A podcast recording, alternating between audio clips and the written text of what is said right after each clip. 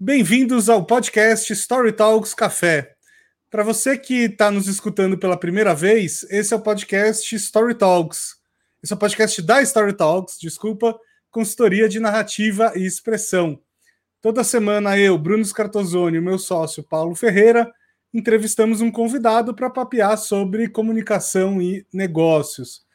Para você que já é ouvinte da casa, talvez você tenha estranhado o nosso sumiço a gente fez uma pausa aí de algumas semanas para alguns ajustes internos e também uh, porque a gente estava envolvido num projeto bastante grande.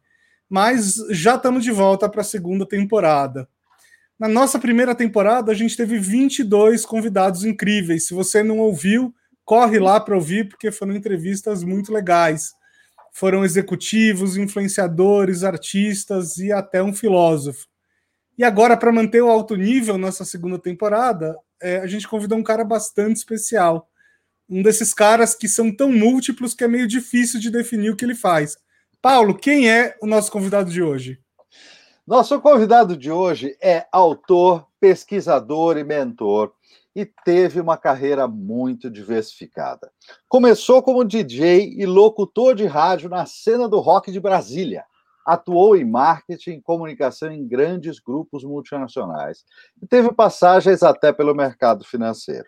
Ele é sócio e fundador de uma consultoria em performance e do projeto Flow, que realiza retiros e workshops, onde ferramentas como neurofeedback, fotografia, meditação e games são utilizados para ajudar organizações e profissionais a atingir melhor desempenho, formar lideranças com o objetivo de alcançar alta performance num ambiente saudável. Com vocês, Cadu Lemos. E... Seja muito bem-vindo, Cadu. Obrigado, pessoal. Vocês não sabem a alegria que eu tenho de estar aqui revendo vocês, né, amigos queridos, e naquele flashback, né, da última vez que nós estivemos juntos durante o, o, aquele fim de semana com o curso, né, de que vocês tão gentilmente me, me convidaram e eu participei e pude incrementar tremendamente o meu jeito de montar minhas palestras. Sabe que eu faço palestra desde o acho que putz, começo dos anos 90. Foi quando eu comecei, por acaso, né? E eu achando, né, que, puxa vida, é, acho que eu peguei o jeito, faz palestra, aí virei é, muito demandado para alguns temas que eu sempre trabalhei, que foram atendimento a cliente, marketing de relacionamento, aí depois muito olhar para dentro das organizações para as equipes, para os colaboradores. Eu falava lá nos anos 90 que o cliente vinha em segundo lugar, era quase uma heresia eu falava isso, todo mundo falando de atendimento Opa. ao cliente, de relacionamento. É. Não adianta você falar isso para fora, você tem que fazer isso dentro primeiro, tem que ser verdadeiro. Eu quase fui posto para fora de alguns fóruns de debate de atendimento ao cliente, mas eu mantive um pouco. Aí hoje você vê, né? Eu olho para trás e olho para o outro, eu tenho employee experience, não é isso? Experiência do colaborador, o pessoal da RH agora está super envolvido com isso. Ou seja, há uma lógica, né? porque nós estamos falando de gente e eu achando que as minhas palestras estavam bacanas. Aí eu fui fazer essa atualização com vocês dois e eu saí tão diferente, rapaz, porque olha, uma das coisas que eu me peguei fazendo era parando mais tempo no lugar, usando mais um tipo de, de lógica mental para fluir os comentários. Então eu sou muito grato porque vocês me, me levaram para um outro patamar de uma coisa que eu achei que eu fazia direitinho. Tá vendo? Muito bom. Muito Olha bom, só. muito feliz. Uh, Cadu, eu queria começar é, endereçando uma coisa que está até na nossa introdução, aqui na sua apresentação, uh, porque muita gente ainda no, no século XXI é, considera que essas duas coisas são, digamos, incompatíveis. Alta performance e ambiente saudável. Aonde aonde está a mágica de ter alta performance e, e, ambiente saudável que tanta gente considera que é incompatível, que é uma coisa que não acontece junta? Puxa vida, essa pergunta é tão legal e a resposta dela é tão simples é só inverter os fatores. As pessoas e as empresas estão olhando só para alta performance, buscando só alta performance. Se você inverter isso e trabalhar basicamente com um ambiente de segurança psicológica, um ambiente saudável psicologicamente, a alta performance vai ser consequência disso. Onde as pessoas se sentem seguras e gostando do que fazem e fazendo o que gostam, aí depende do, de cada um. Eu adoraria que todo mundo pudesse fazer aquilo que ama, né? Mas amar o que faz já é um grande passo nesse sentido, né? Ou seja, o que, que é isso? É entender o impacto que você causa na vida do outro, é ser, de alguma forma, é, praticante daquilo dos seus próprios valores num ambiente que te permita isso, onde você tem esse eco, onde você possa estar vulnerável, onde você possa ter um confronto positivo, né? Um confronto pelo objetivo comum, pela causa, pelo propósito. Então, são coisas que a gente ouve falar muito aí, mas está todo mundo muito ligado no, na questão da, das métricas, da, da performance em si. Quando você simplesmente inverter e falar, vamos olhar para o ambiente primeiro, a questão da performance ela, ela vem como consequência, você não tem a dúvida.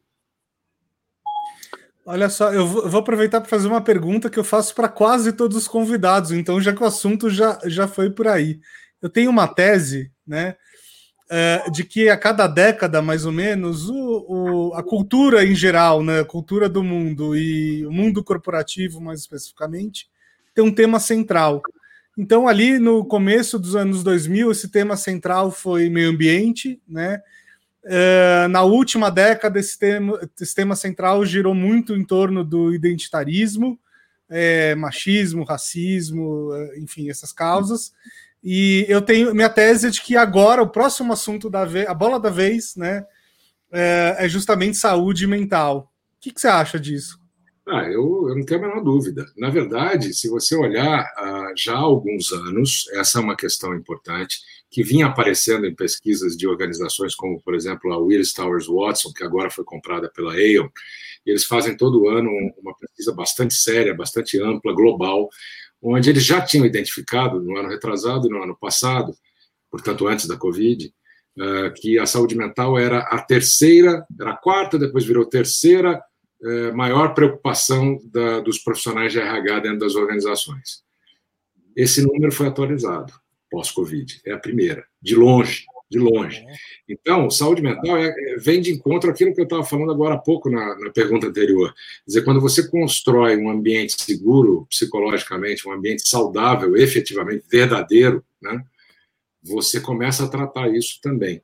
E é óbvio que você tem algumas pessoas que vão precisar de uma atenção mais específica e tal, mas saúde mental é, de fato, você está certíssimo, é, não é a bola da vez, é a bola de sempre. É que agora a gente percebeu ela mais na, na vida.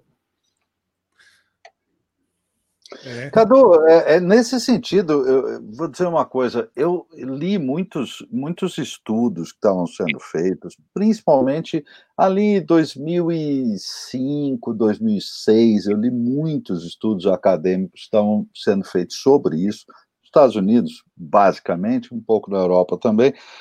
Ah, e o engraçado é o seguinte: os, as conclusões daqueles estudos. Ah, ah, as direções que aqueles estudos apontavam, elas, elas vêm começando a se materializar, vamos dizer, em tendências de trabalho, pelo menos para as grandes empresas, para as multinacionais que levam é, é ciência a sério, também no que diz respeito ao RH, né?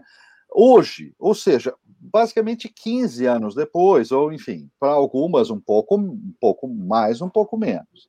Ah, as pessoas em geral têm uma, uma noção de que as coisas hoje no mundo elas são muito rápidas, que a, as coisas são descobertas e elas são logo logo utilizadas, aplicadas e elas estão na rua meio que no dia seguinte. E, e, a minha experiência com este assunto que nós estamos é, debatendo, que é a saúde mental como pilar fundamental do trabalho é, decente, direito, é, tem 15 anos a, a, ou mais as conclusões principais que estão começando a, a, se materializar em ações nas grandes empresas hoje. É muito longo esse tempo, Cadu. Por que, que esse tempo é tão longo? Olha, é, você tem que levar em consideração uma coisa: o ser humano, por princípio, não gosta de mudança, né? Mudança é uma coisa que as pessoas resistem. É, naturalmente, naturalmente, sair da zona de conforto é um negócio complicado. É, existe uma questão de apego, apego, por exemplo, aos processos, apego a, a uma visão hierárquica, a gente chama de comando e controle, né, que ainda graça na maior parte das organizações. Então, você mudar isso de uma hora para outra leva tempo, mas as experiências já vêm acontecendo. Se você pegar, por exemplo, o Google, que sempre foi inovador e que não é novo, né? o Google uhum. já está há, há, quase 20 anos, é isso? Vocês me ajudem aí, mais ou menos é isso? É, ele sempre foi inovador na questão de ambientes de trabalho, da, da, do lugar onde as pessoas estão, e não é à toa que eles são responsáveis por uma das pesquisas mais importantes com relação à saúde mental dentro das organizações, dentro das equipes, que é o projeto Aristóteles, que foi lançado há uns três ou quatro anos atrás. Esse projeto ele demanda é, um estudo e uma atenção das pessoas. Eu falo sempre quando eu estou interagindo, especialmente com o pessoal do RH, que tem que ler, tem que entender o que, que esse estudo traz, então, é, ele, ele, são cinco grandes conclusões das equipes né, é, diferenciadas que trabalham à luz desse projeto. E a primeira delas eu falei aqui já várias vezes: é um ambiente seguro psicologicamente, um ambiente seguro. Como é que se muda isso na maior parte das empresas? Leva tempo. Leva tempo, mas os exemplos estão aí. E não é a piscina de bolinha, não é a mesa de ping-pong, não é ah, isso. Não? Ah, pô, não videogame? Ah. videogame você sabe que eu sou fã, né? Então eu sou suspeito para falar. O videogame, a gamificação é um tremendo é, instrumento para você trabalhar uma série de questões, inclusive ligadas à questão do equilíbrio é, mental, emocional, etc. Mas enfim, mas tudo isso vai chegar a isso, vai falar para um monte de empresa que, não, que ainda está tentando voltar ao normal eles não entenderam que não tem normal, não tem novo normal, tem o nunca normal, nunca é normal. Sempre, daqui a pouco nós vamos estar, tá, tem segunda onda na Europa, nós não vamos, a gente estava conversando agora há pouco antes, né? Nós não vamos nem passar pela segunda onda, porque nós não saímos nem da primeira ainda, estamos aqui lutando com ela, não é verdade? Então nada é normal e nem vai ser mais. O, o que é, o que eu vejo, que para mim é um drama dentro das organizações. E eu acho que o, o RH tem um papel muito importante nesse aspecto. O RH que eu chamo de relações humanas. Não o RH recursos humanos, tem dois tipos. O RH recursos humanos e o RH relações humanas. Eu sou desse lado aqui, das relações humanas. Esse cara tem que Adorei saber... essa troca. Adorei é. essa troca, é Fundamental, é fundamental. É então, esse cara tem que sair do banco de trás do carro e passar para frente, passar para o volante. Ele tem que dirigir, tem que dar o tom, tem que ter... E essa responsabilidade não precisa ficar restrita a uma função de RH. Ela pode ser apropriada pelos, pelo empreendedor da sua startup, pelo líder de uma equipe, por que não? Ele, é apoiado pelo RH, usar os instrumentos e ele construir a relação dele com o time dele. RH é que nem compliance. Todo mundo tem que introjetar e praticar. É a mesma coisa. Compliance não é o cara chegando com cartão vermelho para você. É você olhando para você e ver se você está agindo de acordo com a ética e os valores da empresa que você está. Então, isso vale para o RH também. Porque, aliás, quando você faz o seu próprio cuidado nesse sentido que você está dizendo, você, inclusive, viabiliza que comando e controle sejam deixados de lado, porque se você não tiver essa atitude, aí não tem jeito, né?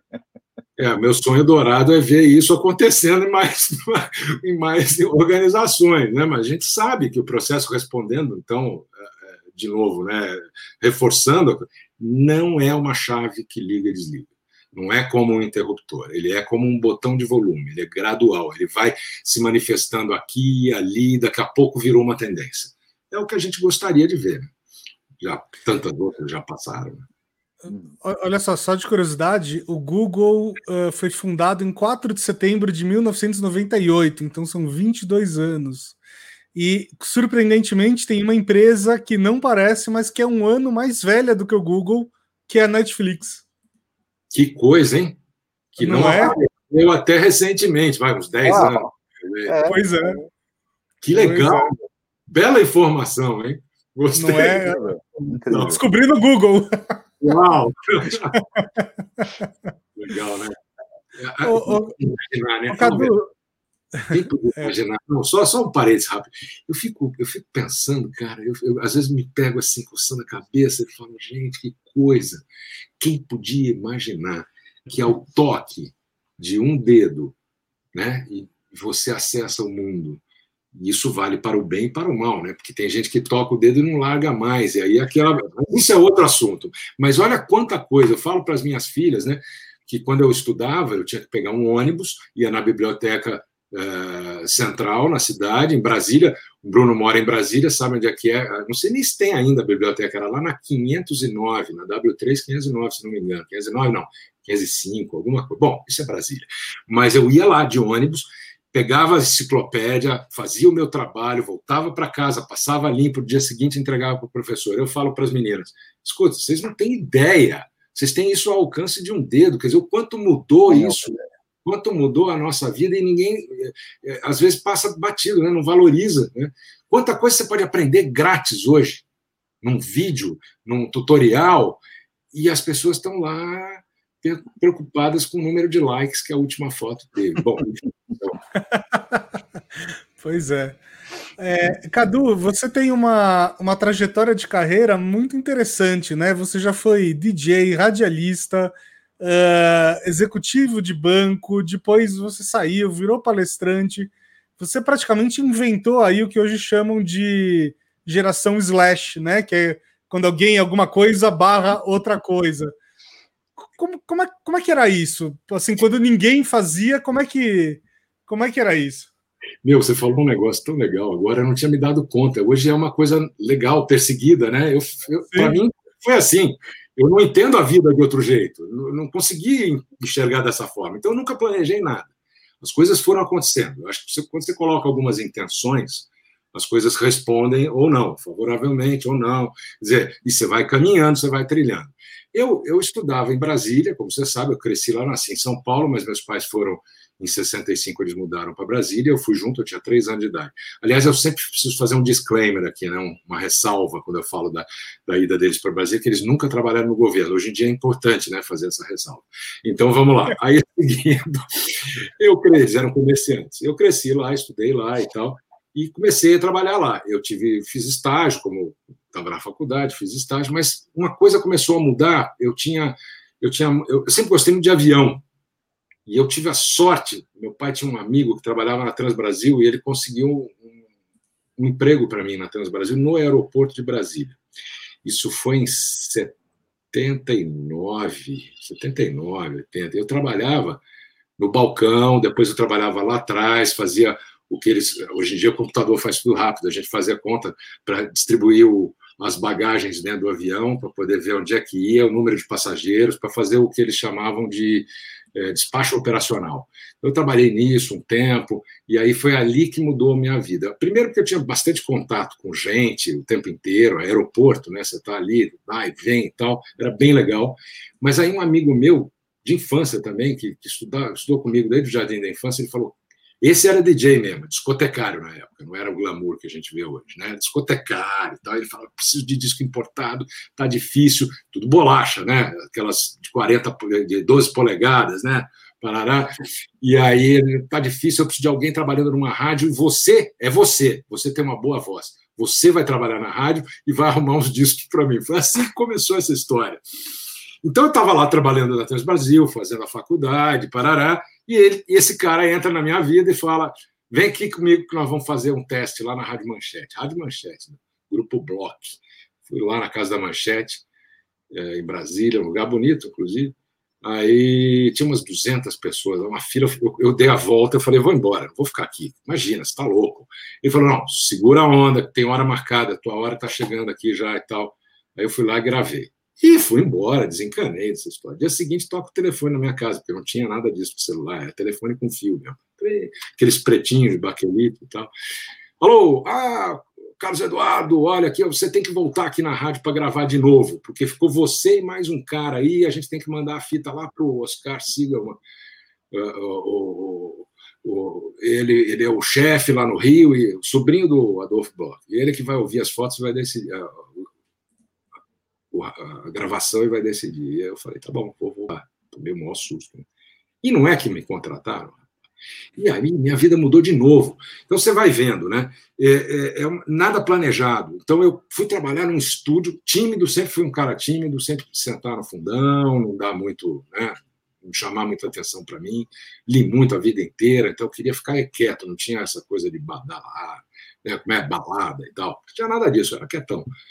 E aí me jogam num, num estúdio, eu falei, ok, estúdio, não estou vendo ninguém, ninguém está me vendo, tudo bem. Aí comecei a trabalhar em rádio, foi assim, até o dia que me jogaram para fazer uma apresentação de um show, eu não lembro nem de quem era. Eu acho que era do Capital Inicial, não era o Legião ainda. O Legião tinha trabalhado um pouco antes com o Renato, na verdade, numa outra rádio. Aliás, um pouco antes, não, um pouco depois. A gente se cruzou e trabalhamos oito meses juntos, antes da, da Legião acontecer. Ele dava aula de inglês e fazia um programa de jazz. E a gente fazia esse programa juntos, nessa rádio, que depois virou 105 FM, uma outra rádio na cidade. Bom, resumindo, quando você fala de slash, slash, slash, esses foram dois ou três slashes. Depois eu vim embora para São Paulo, que eu queria ir embora para São Paulo e eu queria ser publicitário. Sempre gostei de marketing, comunicação e fui trabalhar na Ogilvy. Fui estudar na SPM, fiz um curso de extensão de propaganda, um curso de extensão de marketing, porque na época era separado, não era tudo junto, fazia separados, foi 84. E, e fui trabalhar na Ogilvy da Ogilvy eu fui para outras para outras agências também ainda nessa área também. E aí outro slash vamos lá ser mercado financeiro. Eu assumia o marketing do Banco Nacional até a fusão com o Unibanco. Fusão é uma maneira elegante de dizer. Foi a primeira grande fusão que houve no Brasil de bancos e foi uma confusão que vocês não fazem ideia mas eu aprendi muito lá. E de lá mais uma outra passagem aqui e ali, até que em 98, junto com o Google, eu e o Google em 98. O Google surge em 98 e a minha consultoria também. A partir de 98, eu resolvi trabalhar para o mundo corporativo, não no mundo corporativo. Essa é uma. Eu acho que essa é uma frase-chave, né? Cada vez mais eu vejo que as pessoas estão trabalhando para as empresas e não mais nas empresas tem uma série de questões aí. Tem gente que acha isso bom porque dá mais liberdade, tem gente que acha isso ruim porque, enfim, você perde uh, uma certa estabilidade que existia antes, né? Ou que se acreditava nunca... existir. Ou se acreditava existir, né? Mas eu, eu nem quero entrar nessa, nessa polêmica aqui, senão a gente vai entrar num, numa conversa mais uhum. uh, ideológica. Mas eu queria juntar esse assunto com o anterior como é que faz para uma empresa gerir a saúde mental de um monte de gente que não trabalha mais na empresa e sim para a empresa, né? Porque muda, inclusive, o, o, status da relação. Olha, é, primeiro a gente tem que parar de achar que a empresa tem que fazer tudo por todo mundo, tá certo? Não, não, é, tem que parar com esse paternalismo. Não é só obrigação da empresa criar um ambiente positivo. É uma escolha sua, individual também. Você tem que exercê-la da forma como você quer viver a sua vida. Então, se você se identifica com aquele ambiente para o qual você está prestando o serviço, se aquilo tem a ver com você, se você acredita naquilo e você está ali, você não precisa depender só do que a empresa vai fazer por você, você faz por você também. Então tem que ter esse equilíbrio, essa calibragem de que só a empresa é que tem que gerir ou tem que prover. É preciso que você também tome decisões, faça escolhas em relação ao que você quer para você. São passos pessoais, né? Então tem, tem. E aí, quando existe esse equilíbrio, essa calibragem, ela chega num ponto onde a empresa proporciona condições positivas para uma vida plena, profissional, mental e emocional, e isso existe, mas que você também faça a sua parte. Né? Porque tem uma coisa importante: ah, não tem mais diferença praticamente entre vida pessoal e vida profissional. Se você for analisar, essa linha ficou tão tênue que praticamente ela não existe mais. Então, quem é você quando vai trabalhar? Você é a mesma pessoa. Você não vai vestir uma máscara, ou um chapéu, ou uma capa. Tem gente que faz isso ainda. Né? Você vai ser inteiro aquele que está ali identificado com aquele ambiente onde você está trabalhando. Ou não. Então, aí, sempre é uma via de duas mãos. Por isso que eu te falo, o desafio é, é você encontrar relevância e significado no trabalho que você faz e onde é que ele tenha eco para os lugares onde você está levando esse trabalho, onde você está prestando o seu serviço. Né? Eu, eu, eu, achei muito interessante este rumo da, da sua resposta, Cadu, até porque há, há, muitos e muitos anos eu trabalho para muitas empresas dos mais variados tipos, a maioria, das, a maioria delas grandes empresas. Mas, enfim, com as culturas mais variadas que se possa imaginar. Mas uma coisa que eu encontrei várias vezes pelo caminho uh, foram algumas empresas onde a cultura era mais, digamos assim, mais desenvolvida, a cultura de um equilíbrio era, era já mais forte, mais fortalecida.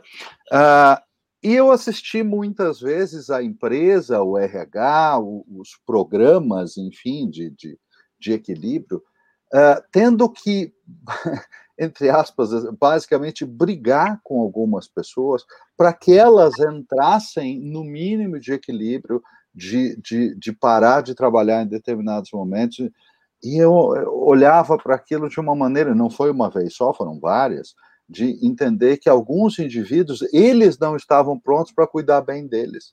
Quando a empresa estava pedindo, pelo amor de Deus, eu, eu achei uma, uma coisa curiosíssima que, que os indivíduos não estivessem conseguindo, eles, fazer a parte deles em cuidar de si mesmo, quando a empresa estava brigando para que eles fizessem isso. Estranhíssimo. É por isso, é por isso que eu te falo. Realmente, a gente tem que assumir o seguinte. É, é, é engraçado, né? Estava pensando nisso.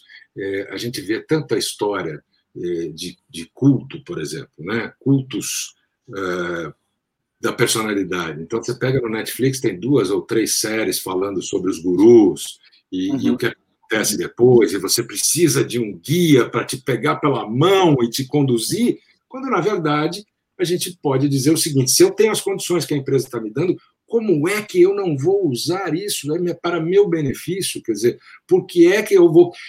Você quer ver? Ó, a gente está falando para um monte de empresas uma coisa. Nós saímos do, do layout tradicional né, das empresas hoje. Ninguém está trabalhando mais presencial, pelo menos por enquanto, está fazendo uma escala aqui, outra ali, com menos gente. Mas como é que era antes da Covid?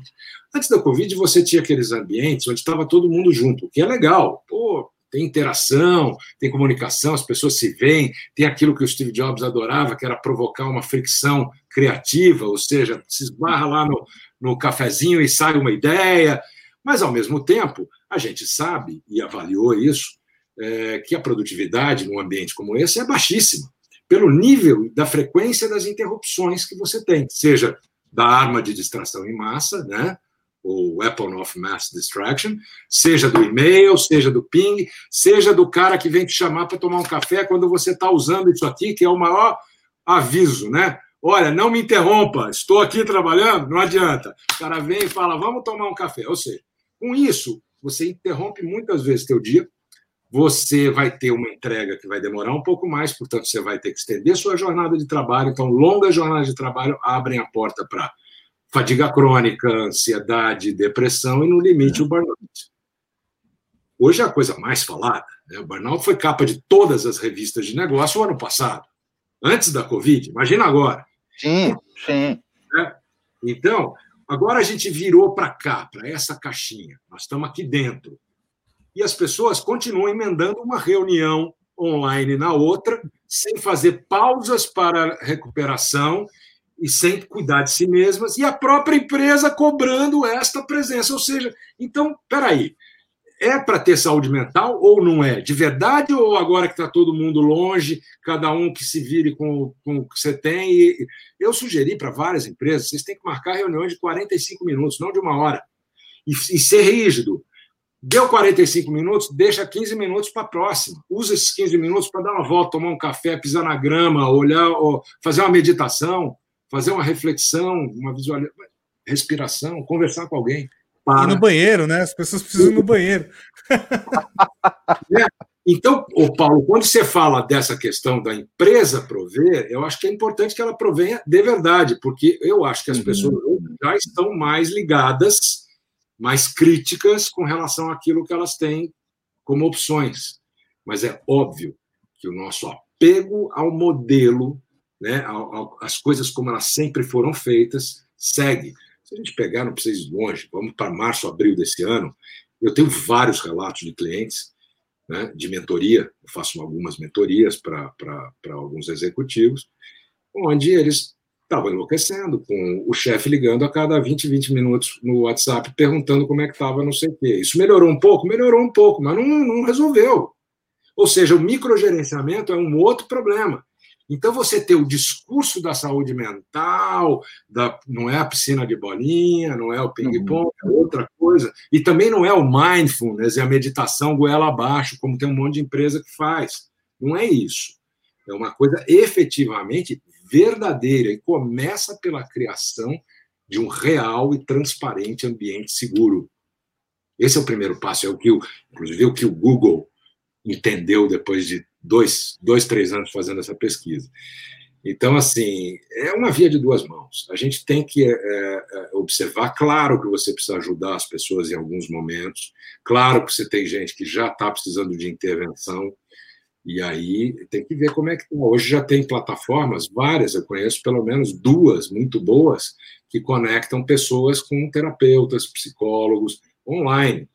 Então, isso já Sim. está caminhando uma, é, uma, é uma evolução na tecnologia. Você veja o que está acontecendo com a telemedicina. Então, isso tudo vai ter uma embalagem diferente daqui a pouco. Mas nada disso será significativo ou verdadeiro se não for legítimo, se não for autêntico, de dentro para fora da, da empresa, da equipe, do líder. A responsabilidade do líder nesse momento é crítica. O líder tem essa responsabilidade. Eu até ouvi outro dia que tem gente desenvolvendo habilidade, né, ou pelo menos diz que tá, de estar tá em duas reuniões online ao mesmo tempo. Então a pessoa diz que está prestando atenção nas duas. Eu duvido um pouco, mas é, eu ouvi essa, essa história aí. É porque um dos maiores mitos é, com relação ao cérebro, né, um dos maiores é aquele que a gente só usa 10%. Não, aquilo é um mito, não é verdade. A gente, quando está em flow, por exemplo, que é um outro papo, quando a gente está no estado de flow, você está usando o seu cérebro inteiro, ele está totalmente wired, totalmente conectado. Então, esse é o primeiro mito. O segundo mito é esse que você está falando aí, do multitasking, da multitarefa. Não, não existe. É, não, não existe. existe. Não existe. Seu cérebro não consegue fazer uma coisa só consegue fazer uma coisa bem feita de cada vez. Pode fazer um monte de coisa mal feita. Mas bem feita só dá para fazer uma de cada vez. Né? É, é, isso é a fisiologia humana, a neurofisiologia humana. Não existe sim, é, nenhum sentido em resolver brigar com a neurofisiologia humana. O resultado é igualzinho você resolver brigar com o seu fígado. Você morre. É só isso. Não, e, e, e, só para fazer um paralelo, no computador também, né? Na verdade, quando você está com 5, 50 telas abertas, ele está usando cada é, microsegundo ali de processamento para processar uma das telas. Não, não existe o processamento múltiplo, né? Pelo menos até pouco tempo atrás não existia. Se vai ter uma é. nova tecnologia, não Exatamente. sei. Por isso que você, por exemplo, eh, eu comentei agora há pouco sobre a questão do estado flow. O estado flow, quando você está envolvido numa tarefa em flow, você está acessando outras áreas do teu cérebro, não o córtex pré-frontal, que racionaliza, julga e é lento. Ele é lento. Então, quando você usa outras áreas, você tem uma velocidade muito maior. Então, um dos problemas que eu sinto, que eu acho que a gente vai ter um salto muito grande na, na, na neurociência, é no aumento de banda, da largura de banda que a gente tem hoje. A gente vai ter, vai ter a possibilidade de aumentar. Só que vai encher de quê, né? Tem que ter o um critério. é, porque veja que banda disponível é essencialmente positivo, é bom. Agora, talvez você ocupe essa banda com muita porcaria. É, é só banda disponível. Pois é. Agora, Cadu, para ser didático aqui com os nossos ouvintes, o que raios é o estado de flow? Ah, cara, o estado de flow é, é a minha, é a minha, enfim, mais recente, de uns cinco anos para cá, é, jornada. É um negócio que eu, quando era jovem, sou jovem ainda, né? Mas quando eu era mais jovem. É, eu, eu, costumo dizer que eu tenho mais experiência em ser jovem hoje. É, eu estou mais vintage, vamos chamar assim. Né? Então é o seguinte: uh, eu descobri um negócio, que aconteceu um lance comigo, e, eu, e eu, eu, eu, praticava alguns esportes. E um deles era a canoagem, descia corredeira, um barco, e eu, e eu, e eu, eu lembro que eu, nada existia quando eu estava na corredeira. Nada. A única coisa que existia era eu e a água e a corredeira. Nem o barco existia. Era eu e o, e o rio. Por quê? Porque era tão rápido, era tão fácil quando você está tão envolvido que você não via o tempo passar e você não percebia o teu entorno. Você tava, você e a água e a corredeira era uma coisa só. Até que eu tive um acidente, um quase acidente, vai, foi. Eu virei o barco e fiquei preso debaixo da água, virado ao, ao contrário. O pessoal que vinha atrás disse que estava é, preocupado porque eu demorei muito para sair, mas para mim foi muito rápido. Eu, eu me desvencilhar da saia que eu tinha, sair do barco, tentar virar o barco, foi fração de segundos. Eles falaram que não, foi quase um minuto. Então, eu, veja que a noção do tempo, para mim, foi muito elástica, porque eu estava muito envolvido. Aí aquilo me deixou cabreiro, né? Eu fiquei com aquilo na cabeça, fui trabalhar, estudar, um monte de coisa, até que nos anos 80 eu, eu esbarrei com o trabalho do professor Mihai Csikszentmihalyi, que é um, é um psicólogo, PhD pela Universidade de Chicago, e que fez um trabalho nos anos 70, uma grande pesquisa, de entender o que, que era o sucesso, ou a felicidade, ou a melhor performance, o melhor desempenho para o ser humano. E ele rodou o mundo perguntando para executivos, médicos, músicos, artistas, xamãs, gente de toda a ordem, fazendo esse questionário. E quando ele vai tabular isso, ele percebe que nas respostas dessas pessoas tinham um ponto em comum eles diziam que felicidade era quando tudo flui de forma natural, que eu quase não preciso me, me interpor naquela situação, ela está acontecendo. E aí ele vai fundo, e o livro seminal dele é lançado em 75, e depois ele faz mais três ou quatro livros, onde ele explora. Só que até então tinha uma inferência muito é, muito empírico, o trabalho prático nas respostas, ele entendia, ele tinha achado, porque ele já tinha vivido isso, quando ele tinha sete anos, e ele estava preso num campo de concentração na Itália, e ele aprendeu a jogar xadrez. E quando ele estava no tabuleiro, ele estava envolvido, e ele não via mais nada daquelas mazelas, dos problemas do campo em volta dele, porque ele estava ali no jogo de xadrez, e tudo, todo o resto sumia e o tempo passava rápido. E ele ficou com isso na cabeça. Até que ele vai, já adolescente, ele morando na Suíça, vai assistir uma palestra do Jung. Aí ele foi picado pela mosquinha da psicologia e vai para os Estados Unidos, se radica nos Estados Unidos e estuda psicologia. Uh, essa história toda para dizer que ele ficou muito ligado com aquela experiência inicial que ele teve. E aí ele vai estudar isso, até pegando um pouco do trabalho que o Maslow, que é contemporâneo dele, tinha feito também sobre o peak performance, o estado de, de alta performance. Né? Muito bem, ele pega todas essas informações e faz a pesquisa dele, só que agora tudo isso está validado, porque nos anos 90 a gente sabe que a evolução da tecnologia de imagem médica foi gigante, por exemplo, com ressonância magnética funcional e outros equipamentos, neurofeedback, etc. Então, tudo que ele estava falando, os caras foram lá e viram o cérebro fazendo. Está então, documentado esse... isso, é. Hoje está é? documentado. Uhum. Então, quer dizer, é, é, lindo. O trabalho dele é um privilégio poder conhecer o professor. A gente é parceiro num projeto no Brasil. Nós temos um jogo que ele ajudou a desenvolver, uma, um jogo imersivo para lideranças onde você trabalha com variáveis que, li, que, levam o líder ao estado de flow e a equipe dele. É um jogo bem interessante. Ele acabou de fazer 86 anos, dia 29 de setembro agora. Então é um cara muito especial e, e, e é um prazer enorme. Você imagina o quanto a gente bebendo da fonte consegue, né? E eu paro sempre para pensar para você, por exemplo, que está vendo a gente, quer saber que diabo é isso, como o Bruno perguntou, né, do estado de flow, é aquele momento onde você está tão envolvido com uma atividade que te interessa, que é importante para você, que você e a atividade passam a ser uma só, uma coisa só. Que o tempo parece não passar, vai muito devagar ou vai muito rápido, ele, ele distorce, onde tudo some em volta. Então, são exemplos, por exemplo, é, esporte, hobbies, música, você está escrevendo, você está numa conversa com um amigo querido, às vezes você entra no flow, então, é, é uma coisa que, dadas algumas condições, ela, ela acontece. E estávamos falando da questão de banda, né?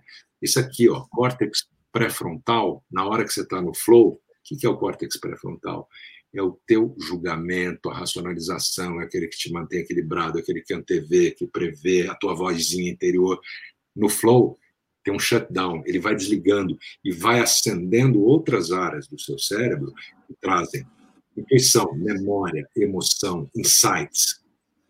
E aí, a grande pesquisa do professor era saber se isso era possível fazer de forma consciente. E é possível. Ou seja, qualquer um de nós aqui não só já viveu isso que eu acabei de falar, como pode reviver, dadas algumas condições que a gente chama de gatilhos.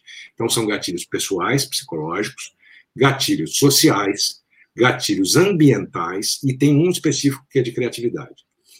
Quando em criatividade, quando você tem aquele lance da, da, do, do ahá da criatividade, você está no flow. O que, que o cérebro faz? Ele faz conexões, ele coloca é, coisas que estão aparentemente diferentes e fora de ordem, você aproxima essas coisas. Isso e daí vem a, questão da criatividade. A criatividade é o resultado de juntar peças diferentes ou complexas. E, e esse é só um gatilho. Tem vários. Por exemplo, para equipes. Né? Eu, a gente trabalha com algumas empresas, e aí, por exemplo, quem trabalha com a metodologia ágil, né?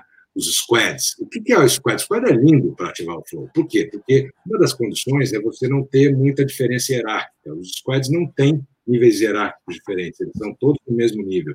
Eles não têm níveis de habilidade diferentes. Todo mundo ali dentro da sua, do seu pedaço sabe fazer muito bem o que está fazendo. Eles estão juntos ali com um objetivo. Eles dão feedback contínuo e imediato. Tem a equanimidade, tem a familiaridade do grupo. São o que a gente chama de gatilhos essenciais para você ativar o flow. Tem vários outros, inclusive o maior deles. Você estava descrevendo uma banda, né? Eu estava descrevendo uma banda, exatamente isso. Eu toquei em banda há 30 anos da minha vida, é uma banda isso. Cada um Olha, aquilo que faz é uma banda. O, o, o Paulo, o, o Kit Sawyer, que é um, é um é um psicólogo americano, um cara que estudou muito a dinâmica das equipes. Ele foi aluno do professor Csikszentmihalyi talvez o melhor aluno dele, porque ele pegou o trabalho do professor e, e, e levou para esse lado do, do, coletivo. E uma das coisas, duas coisas que ele pesquisou em música, ele pesquisou bandas de jazz e ele pesquisou rappers de improviso. O que, que ele concluiu? Com a banda de jazz, ele deu uma partitura e ligou todo mundo lá no eletro, eletroencefalograma uhum. para fazer as medições e tal. E no, o trabalho dele foi publicado há uns anos atrás, é muito legal. E ele descobriu o seguinte: a banda que tocava com partitura, bacana, tinha lá alguns estímulos cerebrais e tal. A banda que tocava jam session, sem partitura, estourava de flow e de, e de acendimento de várias áreas do cérebro. Rap de improviso. O cara que escreveu o rapzinho dele para ir lá cantar, ia bem. Mas quando os dois subiam naquelas competições que tem, né, de rap de improviso, onde um fala e o outro responde, no improviso, mesma coisa do que na jam session. Ou seja, desliga isso aqui e surgem outras áreas que tem aquela questão da largura de banda que a gente estava falando agora. O, o, nosso córtex pré-frontal é o RAM, ele é lento. Nós temos que trabalhar com a outra parte, entendeu? Uhum. Deixa, deixa eu fazer uma pergunta. Às vezes eu me meto a escrever uns contos e tal, e muito tempo depois eu vou revisitar esse material.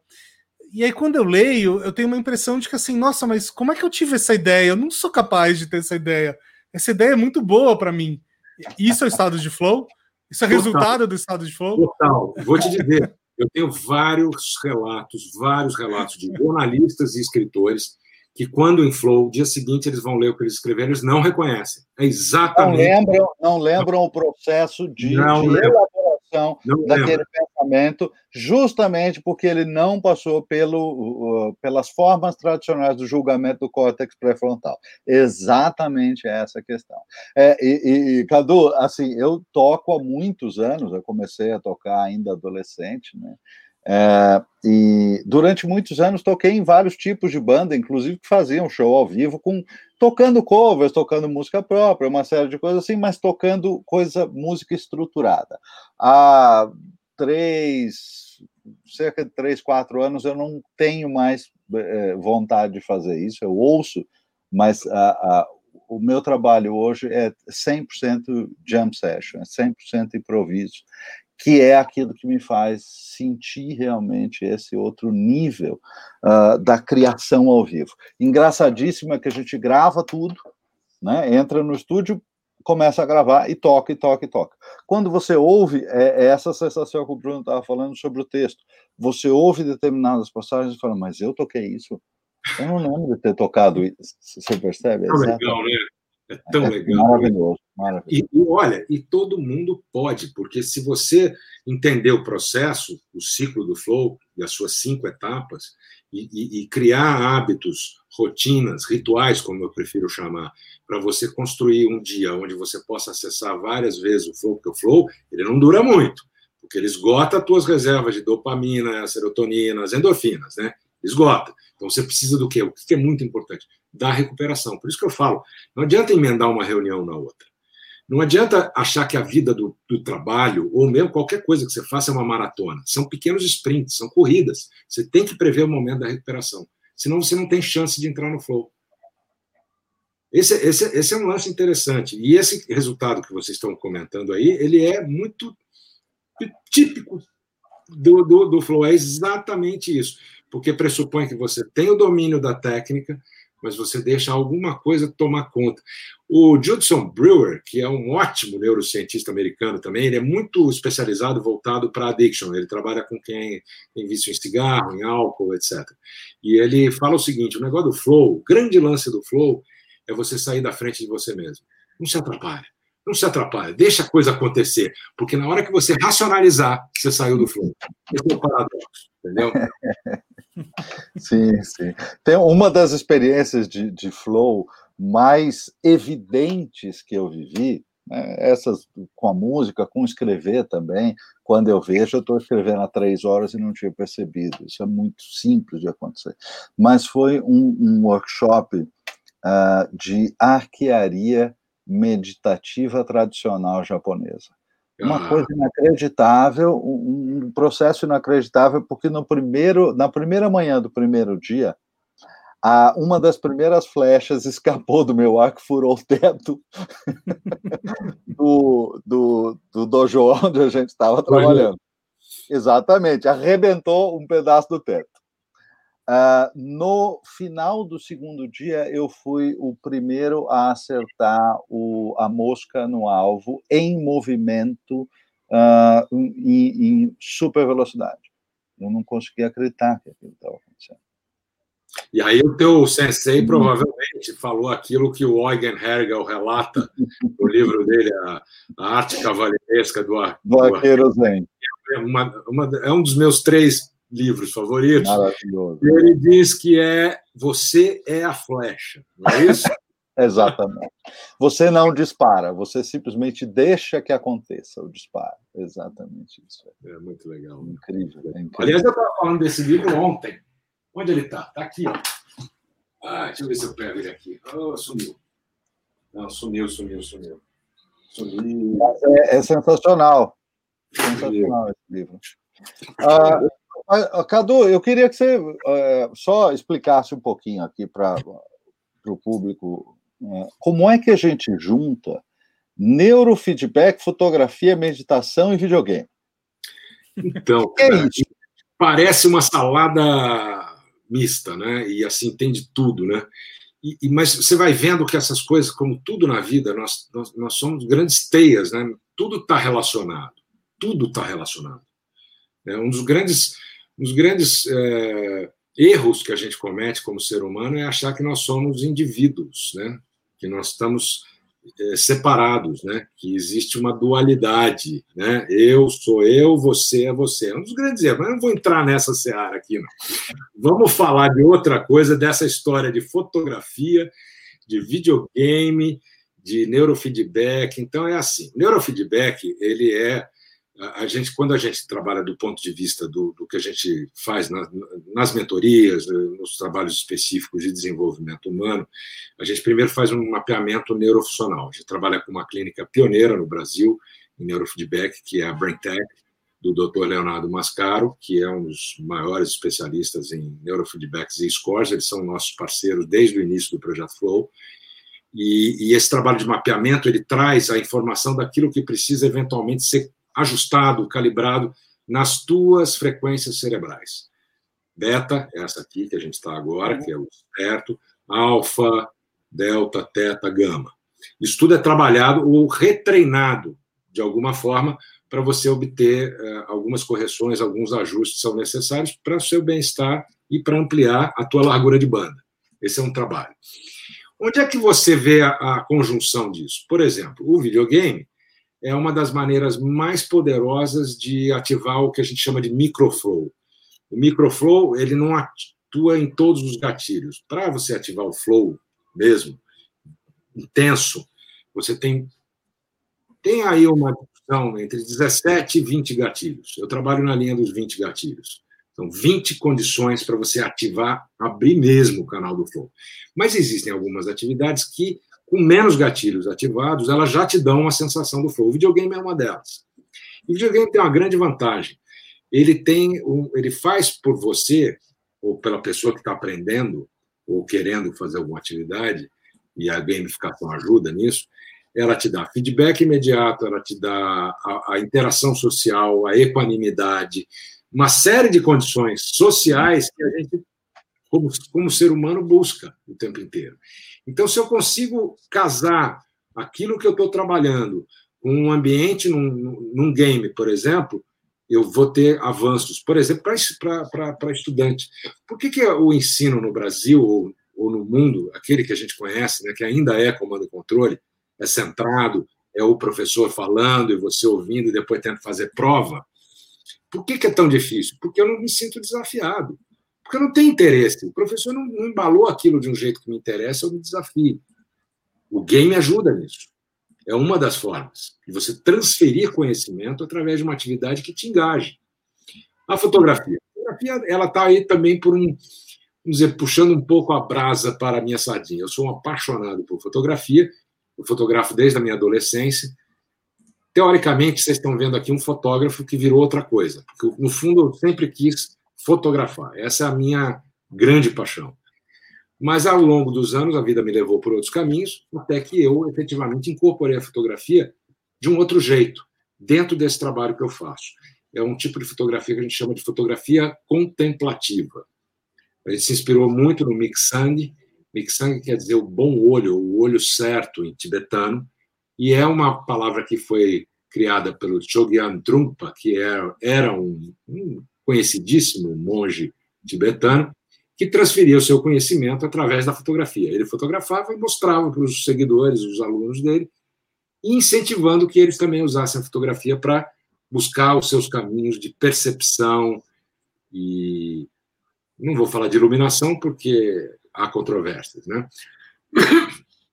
Eu, por exemplo, acho que a iluminação ela é conquistada várias vezes, são vislumbres, não é uma iluminação definitiva. Né? Mas é muito isso... interessante, porque você está falando da fotografia uh, num, num, paralelo muito interessante àquela da pintura tradicional oriental, né? que fazia Exato. aquela pintura que era justamente contemplativa. Era a pintura era feita para que você mergulhasse nela, Exatamente. ao fazer e ao, e ao observar. Né? Exatamente. O jeito que a gente usa a fotografia lá, a gente chama de mob zen. Mob por quê? Porque eu uso o mob, o mobile mesmo, o celular. Sim, a gente não, precisa ter não precisa ter um equipamento sofisticado. O trabalho é, é, é, é desaprender a olhar, é reaprender a olhar, é, é, desaprender e reaprender. E uhum. aí, com isso, você tem grandes possibilidades de atingir o flow também. Você e o objeto que você está trabalhando na sua fotografia podem se fundir também. Então, uhum. existe uma forma de trabalhar isso, e por isso a fotografia está aí também nesse rol de atividades que a gente faz. Sem lembrar, sem, sem, sem esquecer que a gente leva a gente para pular, para pular não pode falar assim que é feio, saltar de paraquedas, né? Tem que saltar, saltar num uhum. paraquedas indoor, num túnel de vento, com vento a 200 km por hora, que é um indutor de flow. Flutuar em tanques de isolamento sensorial, que é onde o ciclo do flow acontece todo em um espaço de uma hora. Então, são experiências que a gente vai. Uh, uh, primeiro, eu testo em mim, né? Eu vou testando, eu sou o cobaia de mim mesmo, eu sou total. Então, aí eu vendo que funciona, eu vou agregando ao trabalho que a gente desenvolve e que, dependendo do tipo de atividade que você tem que é, é, conduzir, seja para um indivíduo, né, uma mentoria individual, ou numa mentoria coletiva, uma organização, por exemplo, ou um, um, time esportivo, tem várias formas, várias possibilidades de você explorar. Você trabalha com as ferramentas mais adequadas para determinadas situações. Mas todas elas, respondendo Bruno, têm a intenção de dar esse vislumbre do que é o flow. E o flow é quase uma iluminação. É o estado mais perseguido há milênios. E é o mais fugaz, porque na hora que você pensou, será que eu estou no flow? Você já não está mais. será que eu estava? né? Será que eu estava? Porque aí já não se encontra mais ali. Não existe espaço para esse julgamento. Para é, quem está ouvindo a gente e se interessou por esse assunto, que, que dica você tem para dar para as pessoas chegarem pelo menos mais perto é, do estado de flow? Então, a primeira coisa é assim, é entender um pouco que é, o, o, flow ele é, como eu falei agora há pouco, ele não é um estado contínuo, ele pode ser reativado. Para isso, você tem que criar condições. Então, condições significam, primeiro, trabalhar num ambiente. Você vai desenvolver qualquer coisa que você está fazendo, vai escrever um, um artigo, vai montar uma apresentação, vai uh, vai ter que trabalhar numa planilha de Excel, vai ter uma prova de, de direção no dia seguinte, vai ter uma, uma reunião, uma apresentação com o chefe, vai ter um, um jogo, né, um esporte que você pratica, você precisa criar uma condição de aquietação, preparação. Como é que é essa preparação? É o que eu quero, como eu quero, eu estou pronto a dividir isso em pedaços se eu precisar, porque às vezes o desafio é muito grande. O Csikszentmihalyi, um dos maiores legados dele, é um, um quadro que chama-se Relação entre Desafio e Habilidade, onde ele diz que quanto mais habilidade você tiver para determinado desafio, mais a chance de você abrir o canal do Flow. Se você tiver um desafio muito forte, mas não tiver habilidade ainda desenvolvida para aquilo, você vai ter ansiedade, dúvida, medo. Se você tiver habilidade de sobra e o desafio não é tão alto, você vai se entediar. Então, o segredo é buscar esse equilíbrio, de preferência, um desafio que seja um pouco até mais agressivo do que a tua do que você estava esperando. Dá uma você, puxadinha. Você fala, olha, eu dou conta. Eu nunca fiz, mas eu, eu dou conta. Eu já fiz de outro jeito. O que que isso acontece? Isso traz para você uma prática que hoje é tão falada, né? do lifelong learning. Eu tenho que continuar aprendendo, eu tenho que continuar escovando, polindo e abrindo novas competências, novas habilidades para chegar naquele desafio, porque aquilo me interessa. É significativo para mim, por exemplo. Então, você olhar para uma mudança de rotinas é fundamental. A gente tem alguns desses conceitos escritos em alguns artigos e está no meu site lá. Quem, quem, acessar o site tem lá o material. É só fazer um cadastrinho com e-mail e você acessa um webinar que eu fiz há um tempo atrás, falando do básico do flow, falando de neuroquímica, neuroelétrica, né, as descargas todas de, de endorfinas, as frequências cerebrais, como funcionam. Eu detalho esse quadro do professor Csikszentmihalyi bastante bem.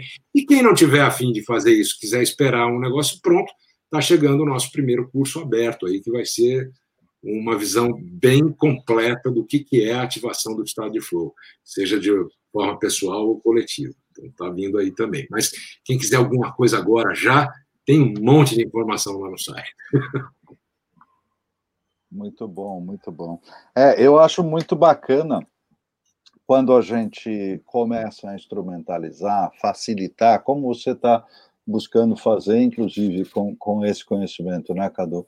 Porque é, é, é, um, é um empreendimento, é, descobrir certas coisas é um empreendimento que leva muitos anos, leva muito tempo uh, ah, para compreender e decodificar certas coisas. Nem todas as pessoas terão esse tempo. Uh, então, às vezes, é necessário justamente fazer esse trabalho de, de decodificar, simplificar e, e, e entregar como ferramenta para que mais gente possa ter acesso, mais gente possa se beneficiar da coisa. É, é e, é, e é simples. O que você precisa é aquilo que o meu ex-companheiro de estúdio de rádio falava, o Renato Russo. Disciplina é liberdade. Então você tem que ter disciplina. Não adianta achar que você vai conseguir fazer só porque viu o vídeo ou leu o livro. Você tem que praticar. E você falou uma coisa agora muito interessante, que é a questão do tempo disponível. O, o Flow, ele, junto com algumas outras ferramentas, ele também não só aumenta o desempenho, tem uma pesquisa da McKinsey, aquela consultoria americana, uma pesquisa que levou 10 anos. Ela foi publicada em 2014. Ela diz que os executivos em Flow eles aumentam em cinco vezes a performance deles. São 500% de aumento. A mesma pesquisa, junto com uma outra de uma universidade australiana, mostram que há uma aceleração de aprendizagem na ordem de 300 a 700%, dependendo do que, que é. Acelera a aprendizagem, você vai aprender mais rápido. O, tem um, um grupo é, militar americano, que são os SEALs, por exemplo. Os SEALs, eles, eles usam bastante o, o, o tanque de isolamento sensorial e os estímulos elétricos transcranianos, que são pequenos choquinhos, nada de. não é aquela coisa. Né? Hoje vende na Amazon. Se você quiser comprar um, um negócio para fazer. Vende na Amazon. Esse, esse, isso é um mercado que vai explodir né? Hum. De, de, tem que tomar um pouco de cuidado ainda para não sair fazendo as coisas sem saber. Mas isso já existe, é um mercado que vai crescer muito nessa ordem da saúde mental e tal. Eles usam o estímulo transcraniano, uh, o tanque de isolamento sensorial e outras coisas ligadas ao flow para acelerar a aprendizagem deles. Vou dar um exemplo. Eles têm uma missão num país que eles não falam a língua. Em seis semanas e meia, eles aprendem fluentemente aquela língua. Então, são coisas que você pode. Eh, levar uma jornalista australiana, tem um, um, famoso artigo dela que saiu na revista Science Today. É, é um artigo, para vocês terem ideia, acho que de 2018, não é tão recente, mas, mas foi publicado e eu tenho ele aqui, depois eu até mando para vocês. Ela é uma jornalista que foi cobrir essas, essas, essas técnicas, não só, não estamos falando de flow, mas estamos falando de técnicas que podem uhum. induzir um estado elevado de consciência. Então, ela foi testar esses estímulos transcranianos. Ela foi numa escola militar onde eles treinavam atiradores, snipers, que são os atiradores de elite. Uhum. E ela fez uma primeira rodada ainda sem vestir o, o, os eletrodos que ela ia usar para fazer a segunda parte, testar a diferença. Ela não acertou nenhum. E é um jogo. Então, é um, é um jogo imersivo, onde você tem, o sniper tem alguns alvos e ele tem que acertar alguns alguns alvos móveis, inclusive. Ela uhum. errou tudo. Aí ligaram o aparelho nela, explicaram, falaram: não precisa se preocupar, vai lá, mira e atira. E ela acertou tudo na segunda rodada. E ela falou que o que mais chamou a atenção dela foi o silêncio que estava na mente dela durante a atividade. O silêncio é que permitiu que ela pudesse estar. Então, a gente sabe, por exemplo, que o foco é que induz ao flow. Então, é um, é um estado de hiperfoco é que traz o flow, ou segue o flow. Então, essa construção, já que você me pediu, Bruno, algumas dicas, eu falo para as pessoas: primeira coisa que você tem que trabalhar é mudar teus hábitos e criar ambientes onde você possa estimular, através de um, de um isolamento, de uma aquietação, o aparecimento do foco. Foco, concentração, objetivo claro. Se tiver um risco, aquilo, aquele da diferença da minha capacidade do, do meu desafio, o risco é um gatilho também. Então, trabalhar um pouco essa visão de uma forma mais é, é, menos preconceituosa. Né? A, a, a, gente sempre fala o seguinte: você consegue tudo que você quer, mas você tem que ser disciplinado, você tem que fazer de verdade. Não adianta achar que porque leu ou ouviu falar que vai dar certo com você, tem que fazer. Né? Cadu, eu adoro essa frase, porque assim, não há, não há curso que a gente dê, inclusive agora no, na, no, no online, com mais ênfase ainda, né? Uh, depois que explica a metodologia, explica uma série de coisas, fala assim: agora, veja só, só funciona se fizer. Se não fizer, não tem como funcionar. Parece a maior obviedade, mas as pessoas acham que vai acontecer um milagre. Cara, se você não fizer, não vai acontecer. E o pior, Paulo, o pior é o seguinte: você, eu tenho um número aí, eu não tenho a fonte agora, nem o número exato, mas é assustador. Já fizeram uma medição, o número de pessoas que compram cursos online, compram, não é aquele curso grátis. Compra Sim. e não abre. Exatamente. Eu já fiz isso, eu já fiz isso. Preciso. Olha, Porque. Não, mas, mas, mas isso, isso tem muito a ver com, eu acho que conteúdo digital de uma maneira geral, né? É, porque o conteúdo digital ele te engana, às vezes aparece uma super promoção, é sei lá, 10% do valor. Você fala, porra, isso é legal, um, um, dia eu vou jogar esse jogo, um dia eu vou fazer esse curso, e você compra e aquilo fica lá como lixo digital, né? Mas é, é só uma variação, né? É só uma variação de gente que compra livros e não lê, né? Demorar para ler é outra coisa, porque eu tenho uma pilha de livro para ler, mas é, é a questão de que são muitos, mas eu leio. Agora, tem gente que compra e não lê, ou gente que paga a academia para não ir. Esse é, o pior. é uma variação da mesma coisa, na verdade. Né? Eu também já fiz isso, estou fodido. Então, é, então, assim, eu confesso que eu já comprei cursos online que eu, online que eu não terminei. mas que eu não tenha começado, não. É, alguns aí eu achei que não eram bons o suficiente e larguei pelo meio, mas ou a, a, outro também eu não eu não tinha a disponibilidade de tempo para me dedicar como eu gostaria. E aí é essa crença também, né? Ele está guardado lá. Será que eu vou ter tempo de, de, mergulhar nesse curso? É um curso de música. Será que eu vou ter tempo de mergulhar nesse curso de música? Bom, pode parar. Pode parar, pode parar. Hum. Tempo você faz. Eu falo isso para o meu. Olha, eu falo isso para o meu. Sim, é prioridade. Tempo é prioridade. Disciplina. Ele fala assim para mim, Cadu, como é que você consegue me falar do livro é. tal, da série tal, do filme tal, do não sei o que tal? Que hora você faz isso? Eu falo, eu faço, por exemplo, meia hora antes do almoço, um pouquinho, no final do dia, mais um pouquinho. Meu, é assim, é, é, é o que eu falei agora há pouco. Construção de um ritual os rituais nos ajudam. Eu chamo ritual, mas você pode falar de práticas, pode falar de, de checklist, mas eles nos ajudam para quê? Para manter a disciplina. Porque quando você faz isso de uma, uma frequência, você consegue o quê? Que no dia que você não faz, você fica meio culpado. E aí, dá, aí tá tudo certo, você vai voltar lá. Agora, é. você não fica culpado nem que botou dinheiro no negócio, aí fica difícil, né, pô? É. Sabe que você estava falando dos SEALs, né, que usam é, essa técnica, e eu lembrei de um filme que é o Capitão Phillips, não sei se vocês já, já viram, que é baseado em fatos reais, né, e, e tem uma cena que eu acho incrível, que tem quatro, vou descrever a cena para quem estiver ouvindo, tem quatro snipers, né, mirando em lugares diferentes, em alto mar, né? Então você imagina que assim tem, tem várias questões, eles estão mirando em alvos diferentes, que estão em lugares diferentes, sei lá, alguns alvos estão tipo numa janela, então às vezes eles aparecem, às vezes eles não aparecem. E aí tem a questão do vento, tem a questão do balanço do mar, tem, tem a questão do balanço do barco onde o sniper tá, tem o balanço do barco uhum. onde o alvo tá, né? Tem, tem uma série de variáveis ali e eles precisam dar os quatro tiros ao mesmo tempo, porque se eles matam só, só três sequestradores e sobra um, esse um vai, né, obviamente, matar os reféns e vai fazer um estrago. E eles ficam um tempão esperando o momento exato, e dá o momento exato, os quatro atiram, os quatro acertam. Isso aparece no filme, mas é baseado em fatos reais, na realidade aconteceu Sim, simplesmente. Ah, é? Piratas é... na Somália, na costa da Somália, que teve uma época que estava uma loucura, os barcos não podiam passar por lá, e de outro jeito tem que passar por lá. Exatamente. Exatamente. E, e, eu sempre fico pensando nessa cena, fico assim, meu Deus, como é que esses caras conseguiram é, dar os quatro tiros ao mesmo tempo e os quatro os tiros dificílimos e os quatro acertam, né? Então agora você explicou. Então, agora eu entendi. Que, você sabe que é tão interessante porque uma missão bem sucedida para os seus é aquela que não se deu um tiro. É a que eles consideram a, a missão bem sucedida quando não precisou dar nenhum tiro. E como é que eles fazem isso? Eu estava falando outro dia, tá? Tem um comando que eles chamam de switch, que é um liga-desliga.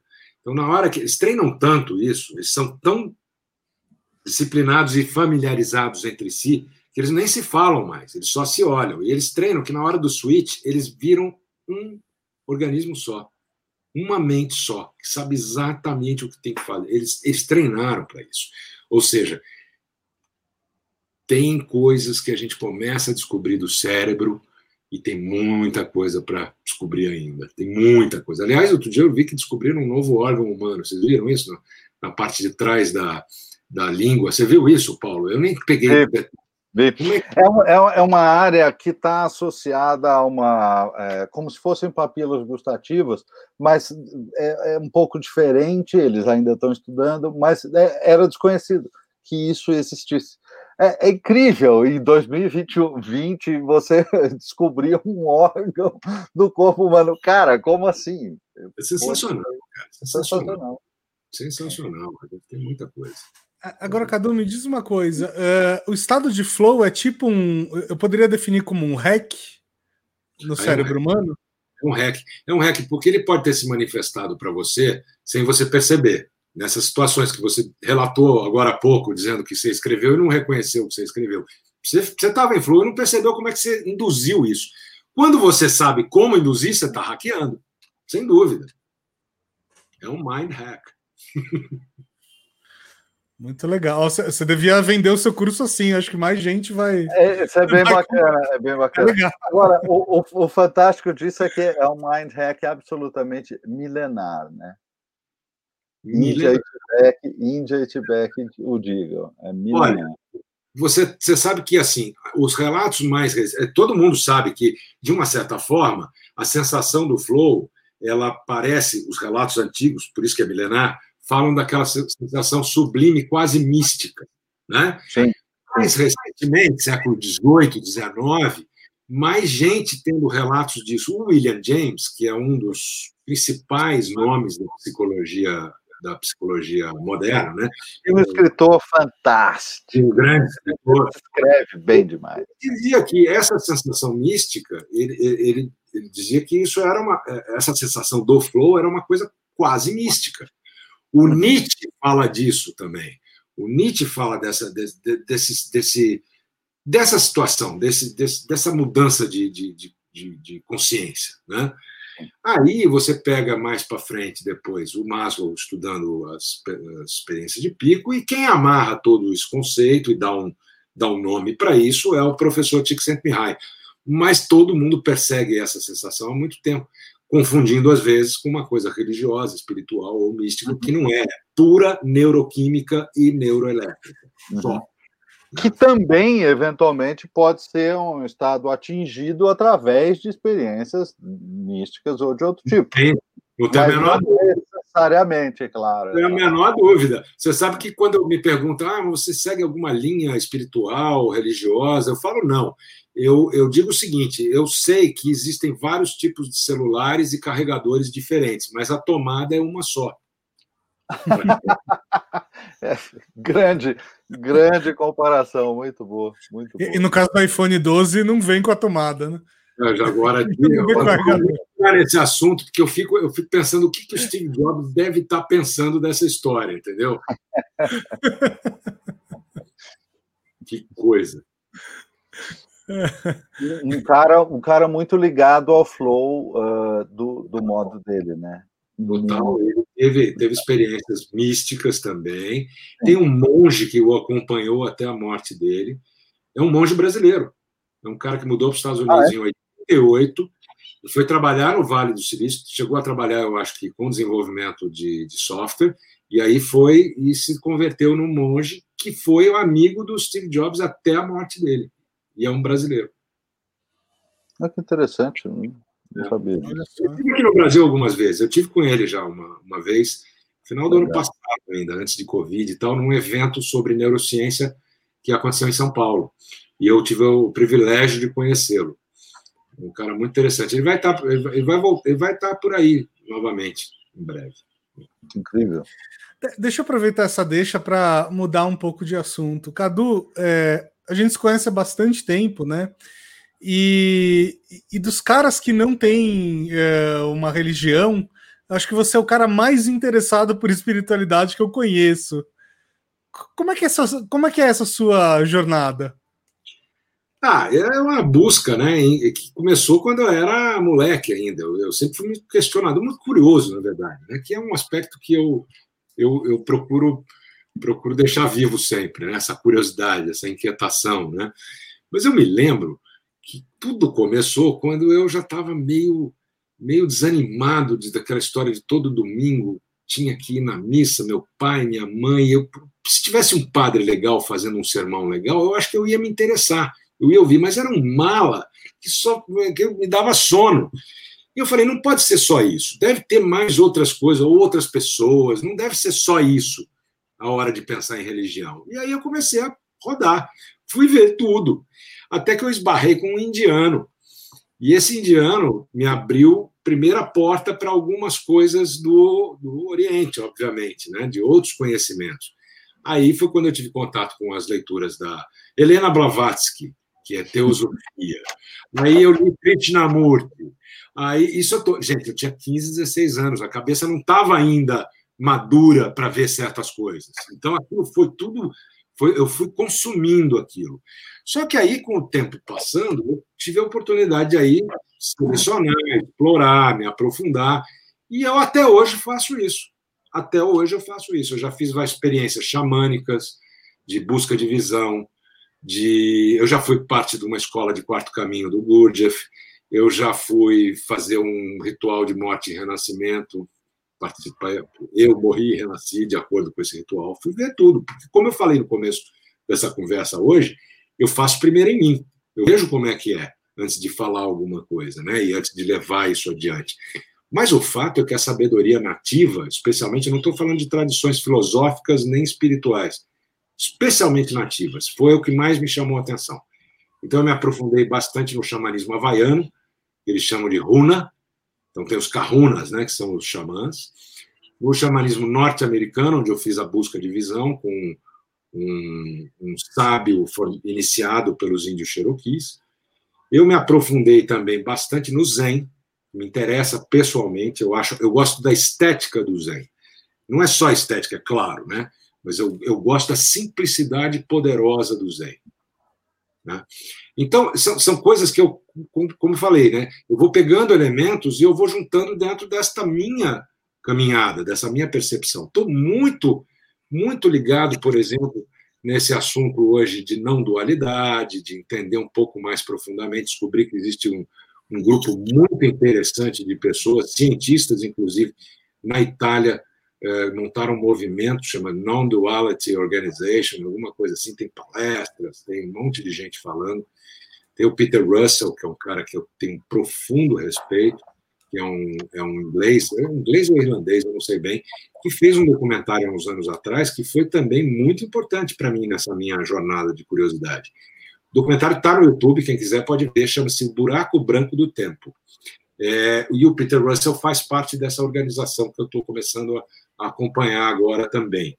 Então, vocês veem, é, é, essa caminhada ela tem a ver com, com, Não é buscar respostas, mas é muito mais importante, muito mais interessante fazer a jornada do que chegar no destino. Cada hora eu descubro alguma coisa nova, alguma coisa diferente. É isso que me encanta. E, e eu, eu adoto ou não. Então, quando eu adoto, eu, eu compartilho, eu levo adiante, eu coloco em palestra, boto no curso, eu falo numa mentoria.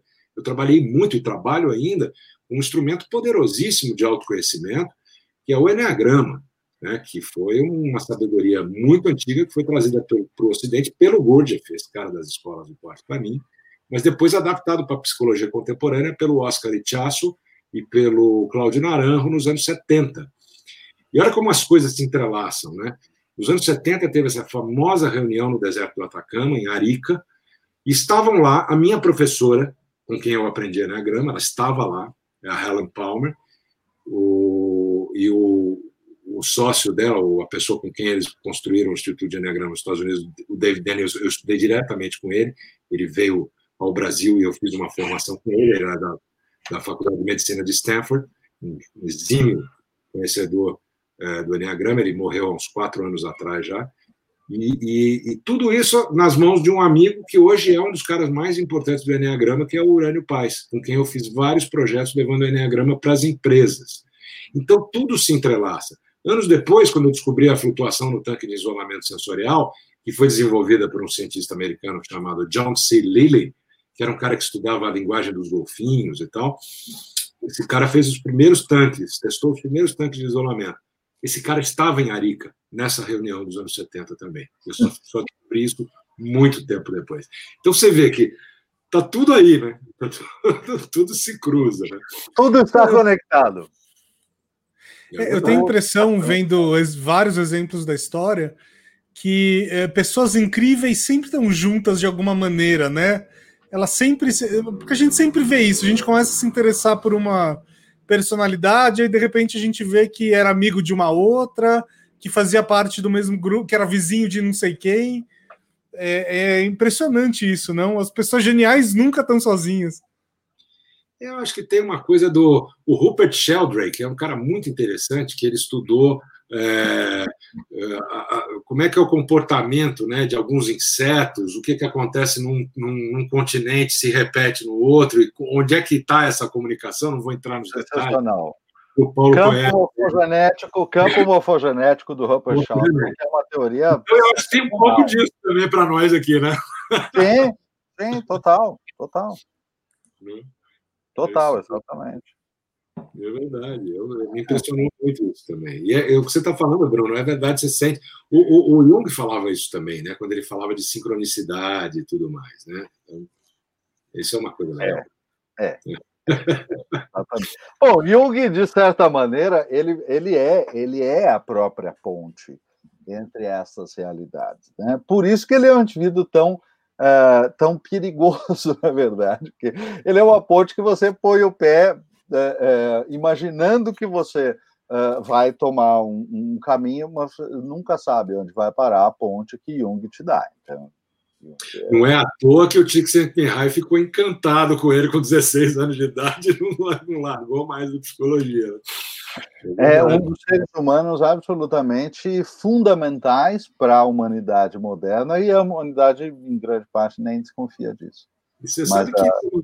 Tem uma curiosidade sobre o Jung, que nem todo mundo sabe, mas ele, ele construiu um lugar, que era a torre onde ele ia trabalhar, separado. A Boring, sim. É, O que, que ele fazia quando ele estava na torre, gente?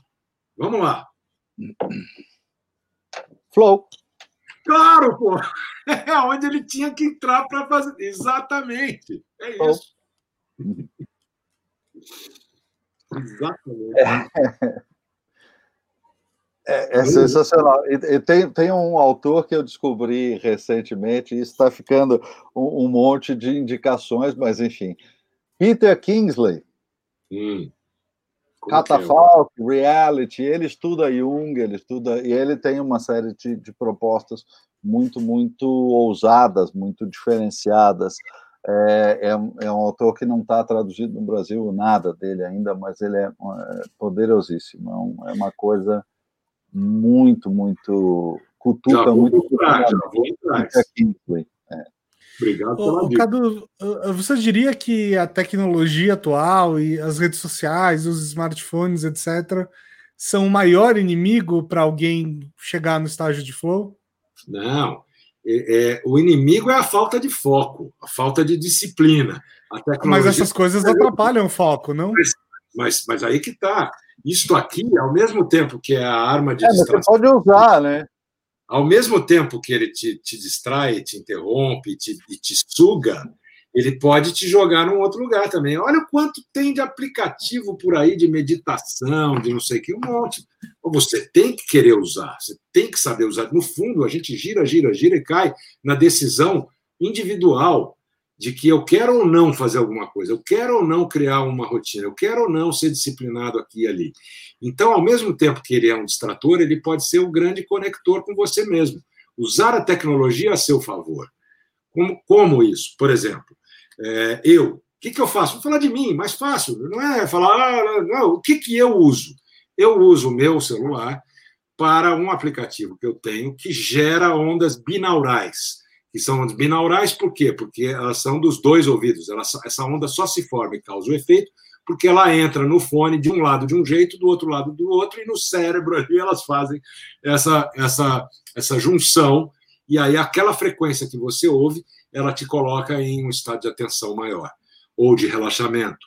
Então, eu uso diariamente a tecnologia para me desconectar.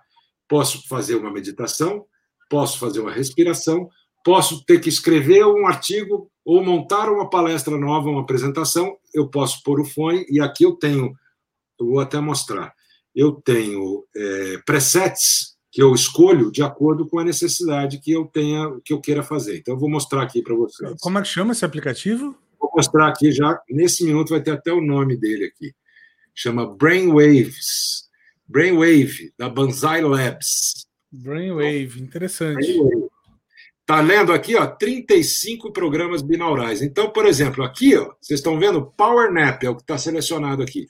Se eu estou num dia puxadíssimo e eu não tenho tempo para dormir, recuperar, mas eu tenho 20 minutos, meia hora, 15 minutos, eu ponho essa frequência aqui do Power Nap, deixo ligado com o meu fone e eu consigo uma recuperação, uma regeneração de energia que eu não conseguiria simplesmente deitando ou encostando a cabeça no sofá. Eu tenho vários outros presets que eu uso aqui, por exemplo, de manhã, um que chama, ótimo, chama Morning Coffee. Então, é uma meditação, deixa eu ver aqui, dia ele fica com o som, ele fica o morning coffee, vamos ver aqui, ele me dá é, uma série de. São, são, ele começa com uma série de ondas teta e alfa que vão gentilmente elevando para uma frequência beta mais alta e também frequências gama, que relaxam a mente no meio do dia e traz a você um estado elevado de foco e consciência mental. Use de manhã, quando ainda estiver na cama ou quando está se preparando para trabalhar. Então, isso aqui, gente, é tecnologia a favor do, do meu, da minha saúde mental, do meu, do meu foco, da construção do que eu quero. Então, perceba que a gente não pode ser tão dramático. Eu, eu adoro esse filme, né? o, o documentário que está aí, o, o Dilema das Redes, até porque eu conheço o Tristan Harris muito antes desse, desse documentário aparecer. Eu já já tinha visto o trabalho dele quando ele saiu do Google, jogou a merda toda no ventilador, dizendo que era tudo de propósito, que as interfaces eram desenhadas para causar dependência mesmo. E aí ele vai e se junta a uma série de pessoas muito interessantes. Uma delas, inclusive, é um cara que foi investidor do Facebook, foi mentor do Zuckerberg durante os primeiros três anos do Facebook, que é o Roger McNamee. E eles, há dois anos atrás, criam o Center for Humane Technology, ou Centro de Tecnologia Humanizada que é citado no filme, porque o filme gira em torno do Tristan Harris. O Roger McNamee faz. Eles estão certos em falar tudo isso. O problema é que nem tanto ao mar, nem tanto à terra. O problema são uh, os grandes gigantes, cada vez mais poderosos, dominando a sua atenção. O outro problema é o que você quer fazer com isso? Você vai se entregar ou você vai trabalhar num nível de consciência que te permita ter alguma independência? Então, quer dizer, a gente tem, tem que fazer essa escolha. Eu não posso me entregar simplesmente a essa dependência, que até é meio bobinho no, no documentário, mas é legal para passar um pouco a ideia do que são os algoritmos, a inteligência artificial, aquela historinha paralela, né, que anda do garoto e tal. É um pouco bobo no, no documentário, mas. É, é, é eu acho que tem duas coisas ali que são, são um pouco divisores uh, de água de, de certas coisas. Uh, eles, eles centram o documentário num indivíduo extremamente jovem, aparentemente menor de idade. E aí sim, você tem uma preocupação legítima, porque esse indivíduo não formado, não, não formado no sentido de, de formação enquanto capacidades uh, uh, mentais, neurológicas e tudo, esse indivíduo ele, ele precisa de mais proteção, porque ele é, ele é a presa mais, mais fácil. Sujeito. Ele é a presa mais claro, fácil. Muito mais sujeito. Alguma... Né? Exatamente. É. Agora, ao mesmo tempo, quando você é, atravessa para uma outra realidade, que é a realidade do indivíduo adulto plenamente desenvolvido, é, alfabetizado, que entende os mecanismos, mecanismos comerciais também envolvidos na coisa, uh, quando ele abre mão da, inclusive do direito dele de desconectar, né, de desligar, de, ele abre mão disso, enfim, com uma dose gigantesca de inconsciência, mas ele não pode dizer que ele não está fazendo uma escolha. Ele não tem esse direito. Perfeito. Então, é, perfeito. É, é... perfeito. E, e, é uma questão de estar consciente mesmo. Quer dizer, a gente sabe que privacidade não existe mais. Isso foi um artigo que, que acabou, não existe mais. Morreu no século XX, não existe. Então você pode fazer o trade-off. Ok, o cara pode saber alguns dados meus, pode vender alguns dados meus, ele me dá em troca isso aqui, eu estou ok com isso. Isso é uma forma. O que não pode é o seguinte: é, é quando entra, e o filme mostra isso, o livro do Roger McNamee fala disso também, a manipulação. Manipulação de eleição, né? manipulação de, de, de é do Brexit. É aí que não pode. Aí é o terreno perigoso, entendeu? Dizer, é um trade-off muito caro. Muito. Não, isso a nossa legislação tem obrigação de proteger uh, uh, os cidadãos em relação a isso. Obrigação mínima, claro, lógico. lógico. Deixa eu contar uma, uma história engraçada ainda sobre aquela questão do, dos aplicativos, né? Do Brainwaves. Uh, muito tempo atrás, acho que uns 20 anos atrás, eu, enfim, era bem jovem. e nem existia smartphone, mas eu lembro que tinha uma coisa na moda que era um programa de computador. Engraçado, né? Como ninguém hoje em dia fala mais programa. Programa é. virou aplicativo, mas enfim. É, era, um, era um programa que tocava uns sons que, como é que eu vou dizer, provocava. Ele prometia isso, pelo menos, né? Ele tocava uns sons que prometia uh, emular ali os efeitos de determinadas drogas no seu cérebro. Eu baixei esse programa, achei curioso e tal, enfim, deixei lá no meu computador. E aí teve um dia que eu tava com uma insônia muito ruim, assim.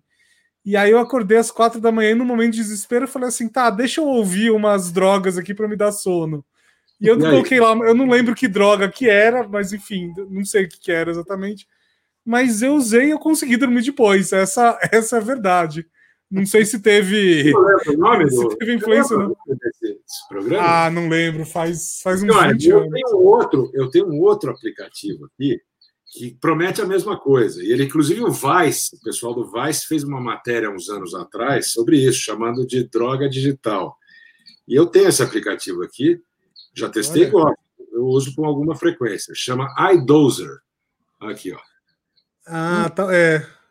Acho que é uma evolução do, do, desse outro. Legal. E aqui eu tenho, por exemplo, quando eu vou dormir, às vezes eu ligo o iDozer, ele me tem aqui uma série de, de, de áudios selecionados para dormir.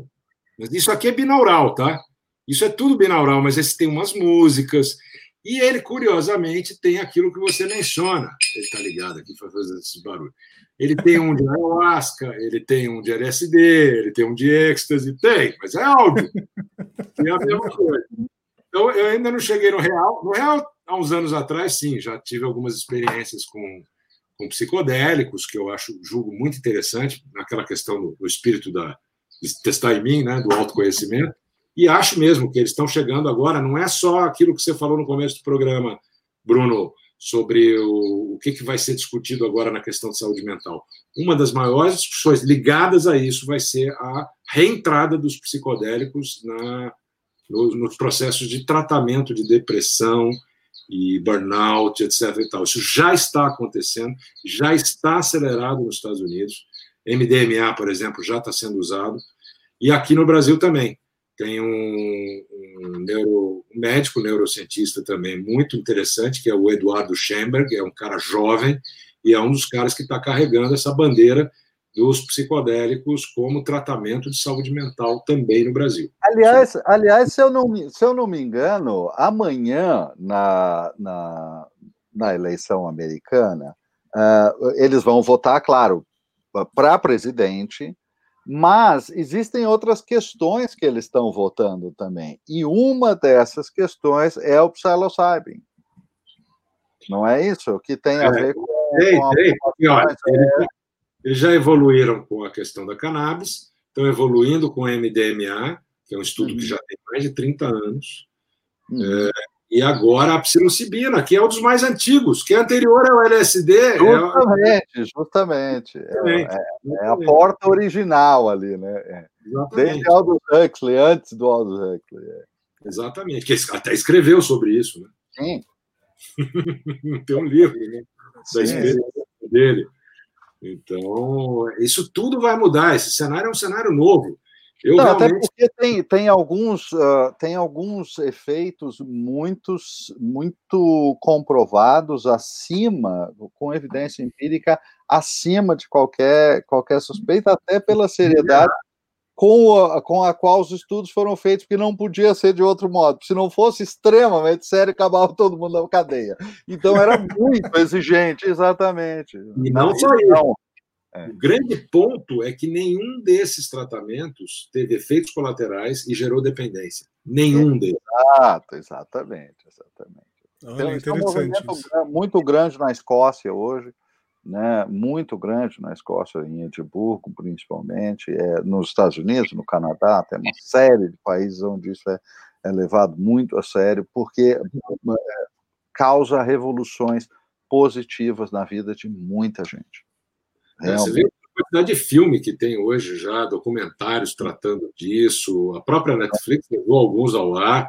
Um foi o DMT, tem um outro sobre a ayahuasca, uh, tem um outro sobre cannabis. São documentários com toda a informação das pesquisas que vêm sendo desenvolvidas. Tem o documentário Take Your Pill também, que fala exatamente do oposto, ou seja, o mal que faz remédios como Aderal, Ritalina, e que geram dependência, e essa moçada toda, sem ter nenhum tipo de necessidade, ingerindo Aderal e Ritalina para estudar, para trabalhar. Quer dizer, está tudo errado, meu. Não é o natural, é o, é o, é o, é o sintetizado que faz mal e, é, e é isso pode vender à vontade. Então, tem muita discussão aí para mim nesse sentido. É. polêmico, polêmico. É mesmo. É um problema. Verdade. Muito bom. Muito bom. Gente, estamos chegando aqui no, no finalzinho do programa. A gente sempre tenta ficar aí abaixo de, de duas horas, né? Pra, até para respeitar o tempo dos nossos ouvintes. Uh, e Cadu, eu gostaria de te fazer uma última pergunta, e uma pergunta bastante pessoal. Para quem não sabe, Cadu, quando eu comecei a falar de storytelling uns 12 anos atrás, mais ou menos 2008, 2009, era mais ou menos por aí, o Cadu foi um dos primeiros caras a me perceber no LinkedIn falando isso. Né? Ele mandou um inbox lá falando assim: pô, vamos tomar uma cerveja aí, conversar e tal. E a gente, a gente se conhece desde aquela época. É, o curioso é que naquela época ninguém falava desse assunto, né? A gente batia na porta dos, dos clientes e tal, e enfim, e as pessoas não tinham ideia do que do que era aquilo. O que, que chamou a atenção em você exatamente, Cadu? Ah, e, e, assim, a resposta mais, mais verdadeira é que a lógica do storytelling é uma lógica milenar, é a lógica da origem do homem. A gente sempre contou histórias em volta de uma fogueira, ou seja, se eu estava inquieto buscando coisas que tivessem a ver com essa questão é, tradicional, a evolução do homem, quando eu ouço alguém esse cara falando storytelling, eu falo, eu preciso, eu preciso discutir isso, preciso entender isso, preciso conversar. Eu tinha visto uma coisa ou outra, ainda muito tímida, algum movimento de alguém falando aqui e ali. E aí vem o Bruno. Eu falo, pô, o Bruno está aqui em São Paulo, mas é já que eu vou marcar com ele alguma coisa. E aí eu percebo nele, que é o que eu vejo até hoje, esse traço que eu, que eu reconheço em mim também essa curiosidade, essa inquietação. É, é verdade, cara. Você é um cara que tem todo o meu a, a minha admiração pela, pelo movimento que você fez, pela coragem que você teve de assumir em alguns momentos alguns discursos que foram contra contra o, o mainstream, né? E falar de coisas desse tipo, falar mesmo. Você, é, outro dia eu vi um post seu no LinkedIn que eu adorei, que você falou: olha, se você não gostou disso aqui, isso aqui, aqui, você para de me seguir, porque aqui é assim, entendeu? Então, esse tipo de postura é, é, é eu sempre. Fundamental. Tenho, eu tenho problema com, com autoridade, né? Então, quando eu vejo uma alma. entendeu? Verdade, verdade. É, é, é, isso, é, isso é muito poderoso, né? Quando se faz uma afirmação clara, sustentada, elegante, diz assim: olha, é assim, é assim. Se você não está feliz, vai embora, vai. Ótimo, é, é, é, absolutamente claro, né? Posicionamento, isso faz falta nesse momento. É, é, é, complicado hoje em dia, né? As pessoas querem determinar o que, que você tem que pensar, né? Não é nem o que você tem que fazer. Tipo, tudo bem, tem certas coisas que eu acho que é, enfim, talvez mereçam algum filtro aí no, no sentido do que você tem que fazer, mas o que você tem que pensar é meio é, não, complicado, é, né? Sério, sério abrir esse espaço de permitir que alguém se avore o direito de, de fazer uh, uh, prescrição do que você pode pensar. Meu Deus do céu, isso é perigosíssimo. Não, não, é, eu, eu procuro. Você sabe que eu, eu abandonei o Facebook em 2017, né? Eu não tenho conta mais no centro. Tem uma conta da consultoria lá, que é alimentada pelos posts do Instagram, porque eu entrei numa vibe lá, era época de eleição, não sei o quê, 2017, né? E foi tão desapontadora ver as posturas de algumas pessoas. E eu estava quase entrando nas. Só cheguei a entrar numa lá que eu falei: não, não, não eu não posso fazer isso. Não quero e não posso, porque isso aqui é o, é o, é o extremo. É, eu não sou assim, essa pessoa não é assim. Por que, que nós estamos aqui assim? Esse é, o, é aquilo que a gente falava agora há pouco no documentário da Netflix. É isso que empurrou essa situação toda para essa polarização. Então hoje você não pode mais, você tem que falar, vigiar o que, que o outro está pensando e dizer, não, não é assim que você tem que pensar, você tem que pensar assado. Então, quando eu vi aquilo acontecendo, falando 2016, 2017, eu piquei a mula, cara. Eu larguei e não olhei para trás. Não olhei para trás, entendeu? Não tenho. Minha presença digital em redes, ela está no LinkedIn, no Instagram, e assim com atividade focada naquilo que eu trabalho, naquilo que eu faço, naquilo que eu acredito, e um dos meus perfis, as minhas fotografias. Então estão lá também. Se quiser ver o tipo de arte que eu faço, está lá também. Agora, fora isso, nada. Foco, né? Foco. Foco e consciência. Foco e consciência. Ou oh, duas palavrinhas, né? É isso mesmo. Disciplina. Teu caminho. A tentação às vezes bate. Você fala, não é possível, não posso, não posso não responder isso. Pode, pode. É muito libertador e é? poderoso quando a gente descobre que a gente pode. É isso mesmo. Que a gente pode utilizar o silêncio, que é uma arma poderosíssima, que as pessoas esquecem. É. O silêncio é poderosíssimo. É. Cadu, uh, palavras finais, microfone aberto para você falar o que você quiser, dar dicas culturais, fazer o seu jabá. Esse é o seu momento. Olha, eu adorei estar aqui. É uma conversa como essa que eu não tenho há muito tempo. Essa história de isolamento físico, social. Eu estou aqui no meio do mato, né? Eu tenho, eu não tenho cobertura de, de celular, eu não tenho CEP, mas eu tenho uma, inter, uma internet de Wi-Fi via rádio, que já me deixa aqui em contato com o mundo. Legal. Mas conversas como essa são raras. Vocês me deram uma oportunidade pela qual eu agradeço muitíssimo de falar um pouco de coisas que eu acredito, falar um pouco de mim, né? Eu como um bom sete no Enneagrama exercendo a minha autorreferência, mas ao mesmo tempo ouvindo e aprendendo de, de coisas, coisas. Ó, eu já estou aqui com o Peter Kingsley, já quero ver o que, que tem mais aí, coisas assim que eu que eu acho que são ricas. Eu espero que as pessoas que estiveram com a gente até aqui elas tenham é, é, vejam isso como uma inspiração, como eu estou inspirado por essa conversa. Já vou sair daqui cheio de coisas para pensar, para fazer e tal. Mas o fato é que é, esse é o tipo de, de, de fórum que me preenche porque tem um pouco de pensamento crítico, tem um pouco de coisa engraçada, tem um pouco. Eu fiquei muito feliz de estar aqui hoje. Quero dizer o seguinte: que nós estávamos no flow, né? Porque eu nem sei quanto tempo passou, porque eu não, eu não levantei da cadeira, pô, nem para ir. Já tem que pro, já vi que já estou precisando ir para o banheiro daqui a pouco, mas é flow puro. É. feliz a vida. E aí, só o convite para as pessoas que tiverem interesse no tema, tem lá o meu site, cadulemos.com.br, né? no Instagram é, Cadu Lemos ou Cadu Lemos Performance. E o Projeto Flow está chegando aí com curso, um curso aberto, mas você faz lá um cadastrinho, recebe coisas. A gente tem uma meditação que foi publicada recentemente, tem e-book, tem um monte de coisa bacana lá.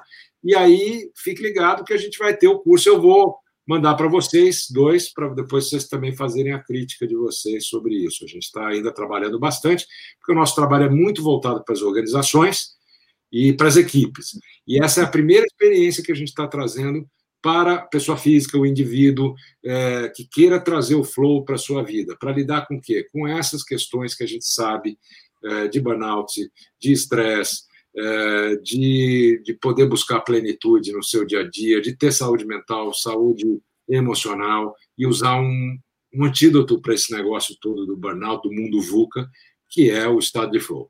Então, é, é a primeira, primeira experiência que a gente está fazendo. Foi muito demandado, a gente não ia fazer, mas esse ano todo mundo resolveu pedir, porque ah, não consigo levar para minha empresa, mas eu queria aprender mais. Então, a gente chegou à conclusão que era a hora de fazer. Então, logo, logo. Muito bom. Bem, estamos ansiosos para. Extremamente bem-vindo. O mundo precisa.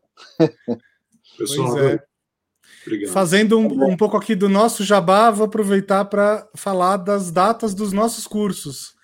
Então, o Story Talks, que é o nosso curso de Public Speaking, acontece agora em Brasília, dia 21 e 22 de novembro, e em São Paulo, no comecinho do ano que vem, 30 e 31 de janeiro o Avatar, que é o nosso curso de presença pública digital e que tem tudo a ver com muito do, muito do papo que rolou aqui hoje, inclusive, uh, acontece online nos dias 30 de novembro e 2 de dezembro e 9 de dezembro. São três datas.